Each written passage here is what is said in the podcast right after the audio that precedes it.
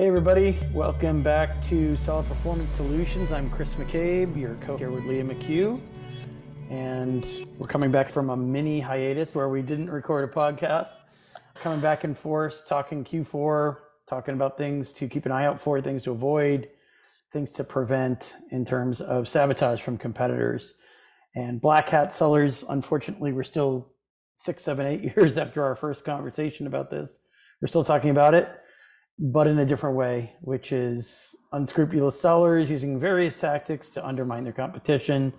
Could be fake negative reviews, could be fake safety complaints, intellectual property or infringement claims, you name it. It happens in Q4. And I'd like to kind of just run through some, I guess you'd say, tips for things to keep an eye out for and things to know how to report, right? Mhm. Because we're still seeing sellers just opening cases with seller support and hoping for the best, right? Well, yeah, and there's kind of two issues there. One, support can't really do anything.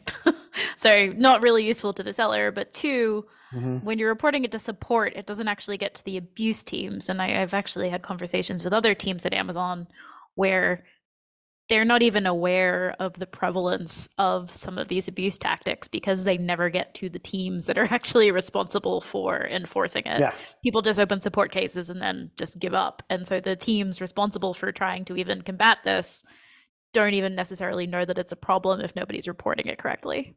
They don't see it. Yeah. And most sellers still don't understand that there are worth worthwhile ways of reporting abuse and there are worthless ways. Mm-hmm. So if you get nothing out of today's podcast, worthwhile, worthless. don't do the worthless. Amazon won't even notice it, right?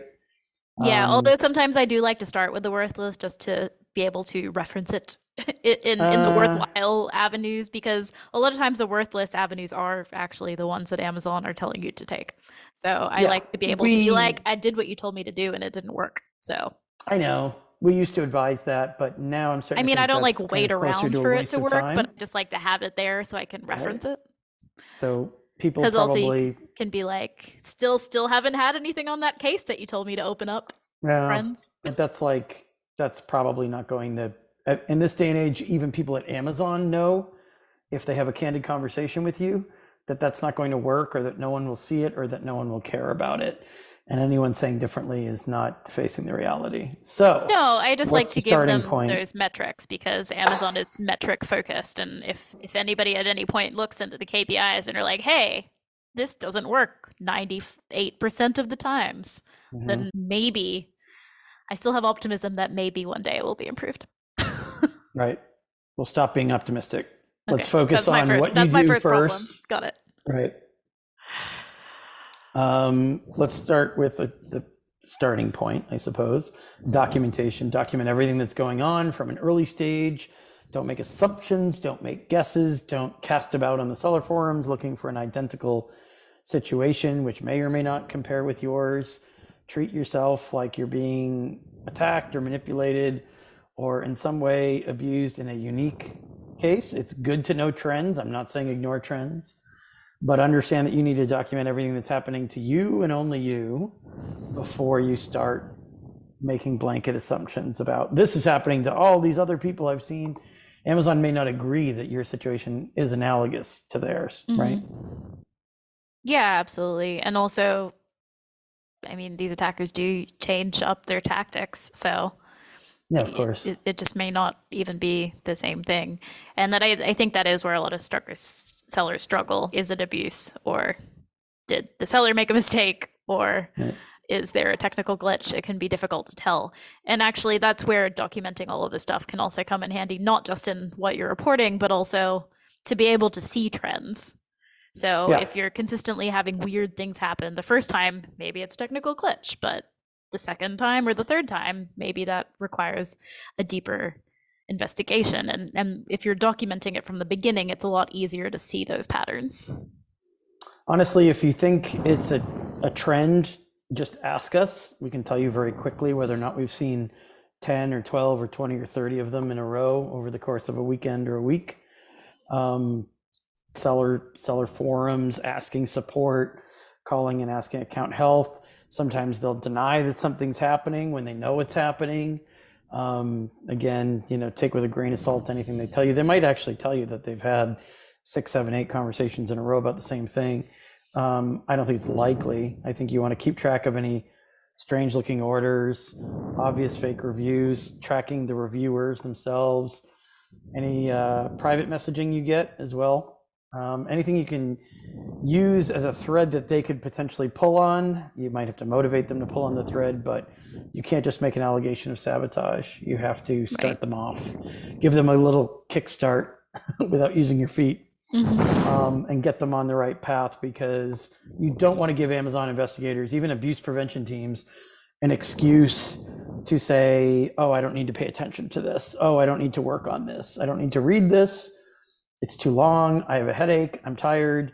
Don't give them any excuses like that. Um, and again, don't open cases with support thinking that you've taken care of the problem. Um, don't call account health reps saying, we need to escalate this. We need you to contact the abuse prevention teams for us. I mean, do that if you have lots of extra spare time. Do not count on that, right? Well, yeah, because also usually they can't, and even when they say they can, often it doesn't actually happen. Now you're the you're the brand registry. I don't. I hate using the term guru, but yeah, let's not an, me. an expert is such an abused term in the Amazon space. So you're fluent in brand registry to the point that you could give some tips in terms of do you go there for second or third, and if so, what do you say? Yeah, so I think the issue with brand registry is that a lot of brand owners just go to brand registry for everything. Um, and brand Yeah. registry isn't everything. And to be honest, I actually try to avoid going through brand registry as much as possible because generally they are kind of a black hole when when you do send them this information. There are certain things that only brand registry can fix, uh, but I find that particularly if it's a keyword abuse issue and you're trying to remove the abusive keywords, you, you actually have a much greater chance of success if somebody in the Mhm. catalog team transfers the issue to brand registry rather than you trying to email brand registry. Directly. You tend to get faster responses and you tend to get better responses when it's done through an internal transfer rather than Yeah. you sending brand registry information. I think the main issue though is that sometimes when sellers are trying to report abuse, what they actually end up doing is submitting everything as an infringement claim um, when it Mhm. not an infringement, and that Right. they're they're essentially combating abuse with their own abuse, um, and that that can get them Yeah, one, they get caught. they're not going to get taken seriously, and two, they can then get into trouble because they are reporting infringement that isn't infringement, Yeah. um, and you don't want to risk losing access to your brand registry account, which can happen if you incorrectly report infringement. Also, just you are forever banned from ever enrolling a brand in brand registry if you misuse those tools. So if you are going Mhm. that route, and I mean, obviously there are legitimate cases of infringement, and those should be reported via the notice claim of infringement tools. But everything that happens to your brand is an infringement, and that's a very important distinction to make when you're Yeah. when you're reporting this. So yes, I do use brand registry occasionally, but I, I generally try to avoid it as much as possible. And like I said, if you can get your issue transferred to brand registry from another team, it tends to work a lot better than when you just reach out to brand registry directly. Yeah, and let's talk a little bit about monitoring listings in terms of crazy changes to the content on a detail page. We've talked about that a lot in this podcast. Any other indicators of sabotage? Should you be asking for category listing reports, generating those yourself? Should you be reporting it to catalog? Should you report it to catalog and abuse prevention teams? What are you telling the brands in terms of compliance side when it comes to listing changes? Yeah, so I mean, you can use category listing reports. The only trouble with category listing reports is that, God, is it two years ago now? A while ago, uh, Amazon changed the category listing report. So where it used to show the live information in the catalog, now it only shows your contributions. So in terms of looking at abusive changes, the category listing report isn't that useful other than showing you that the changes didn't happen from your account. um, I think that was only a year ago. was it a year ago? Yeah, I can't Yeah. remember how long. oh, It was pretty much as soon as I wrote an article about how to use the category listing report, they changed how it worked. Yeah, Um, yeah. But yeah, so it's useful in showing yourself that those changes weren't done by somebody within your own account. But Mhm. I am recommending most people install listing alert software. So they get an alert whenever a change is made to their listing. So they can see if somebody else is trying to attack their listing quickly rather than once Amazon brings it to their attention or somebody on their team happens to stumble across the strange content because mm-hmm. often you don't see it necessarily immediately on your end until it's too late. So it's useful having that alert software and you can change it so you don't get alert every single time because that can get quite exhausting. But you can have, you know, just like a daily digest where it's tracking all of your ASINs and it tells you when a change is made.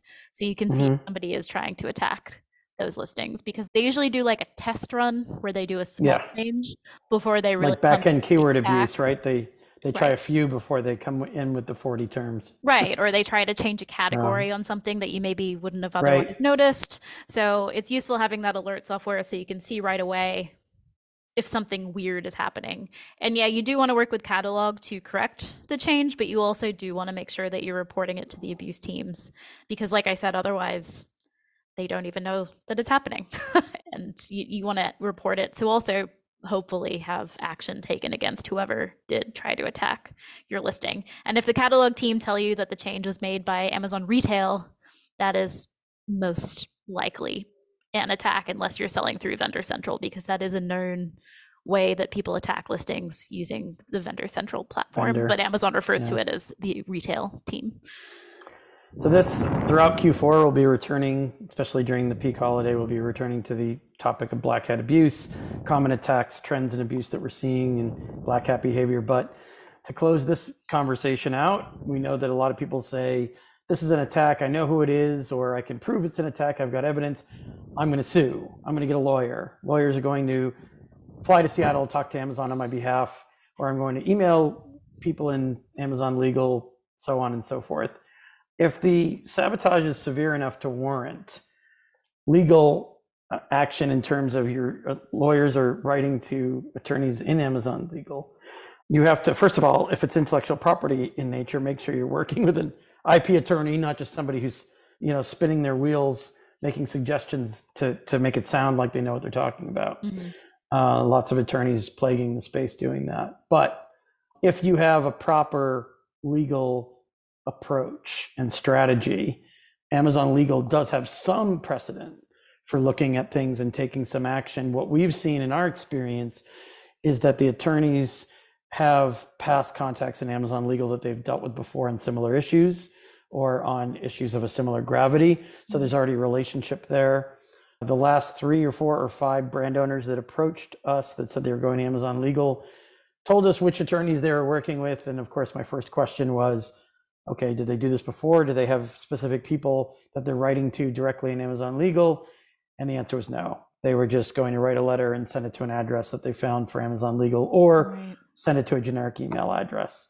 So, as you can imagine, my first words of caution are don't do that. Yeah, I mean, well, one, it can actually take a lot longer to resolve this via the Mhm. legal teams. And two, I, I've said this to people before, and particularly with the type of cases that I work on, Mhm. once it's been tagged as somebody in legal has been contacted, it can be a lot harder to get any other team to take action. Exactly. And also, if it's poorly phrased, if there's a wrong letter sent to the wrong person, potentially you could have done something within Amazon Legal, but you had the wrong lawyer working on it the wrong way, and you've completely sidelined the effort for months or a mm-hmm. year. We hear from people, brand owners that have been attacked numerous times who didn't understand what strategy was, or they just kind of fell for their lawyer's sales pitch about what a strategy was, and it was worthless, right? And nothing happened Yeah. and they actually could have made some headway, um, especially if they proposed a potential arbitration case where they could argue that they had certain amount of damages, they've been attacked a certain number of times by the same attacker or competitor, whoever it was, the black hat seller, and Amazon knew it and didn't take enough action on it. There is a right way to do it, but unfortunately, the the, the situation is we're hearing from a lot of brand owners who have taken the worst absolute approach to fixing it. Yeah, and unfortunately, if you do contact the legal team without any solid legal basis, often the response you get back, if you get any response back, if they are emailing those generic queues, often the response back is this is a final decision from our Right. legal department. And often that decision is not the decision that you're looking for. So, and again, like I said, once you have that, it's difficult to get any other team within Amazon to overrule Yeah. what legal has now told you. Yeah. And it may not even be final because Amazon loves to say this is the final Yeah, decision at the bottom. I mean, we get those changed all the time, but But, well, with a final but before we wrap here, when it comes from Amazon Legal, it can be a little bit more final than from other teams. And a lot of people trying to force through IP claims the wrong way or reporting abuse the wrong way, Yeah.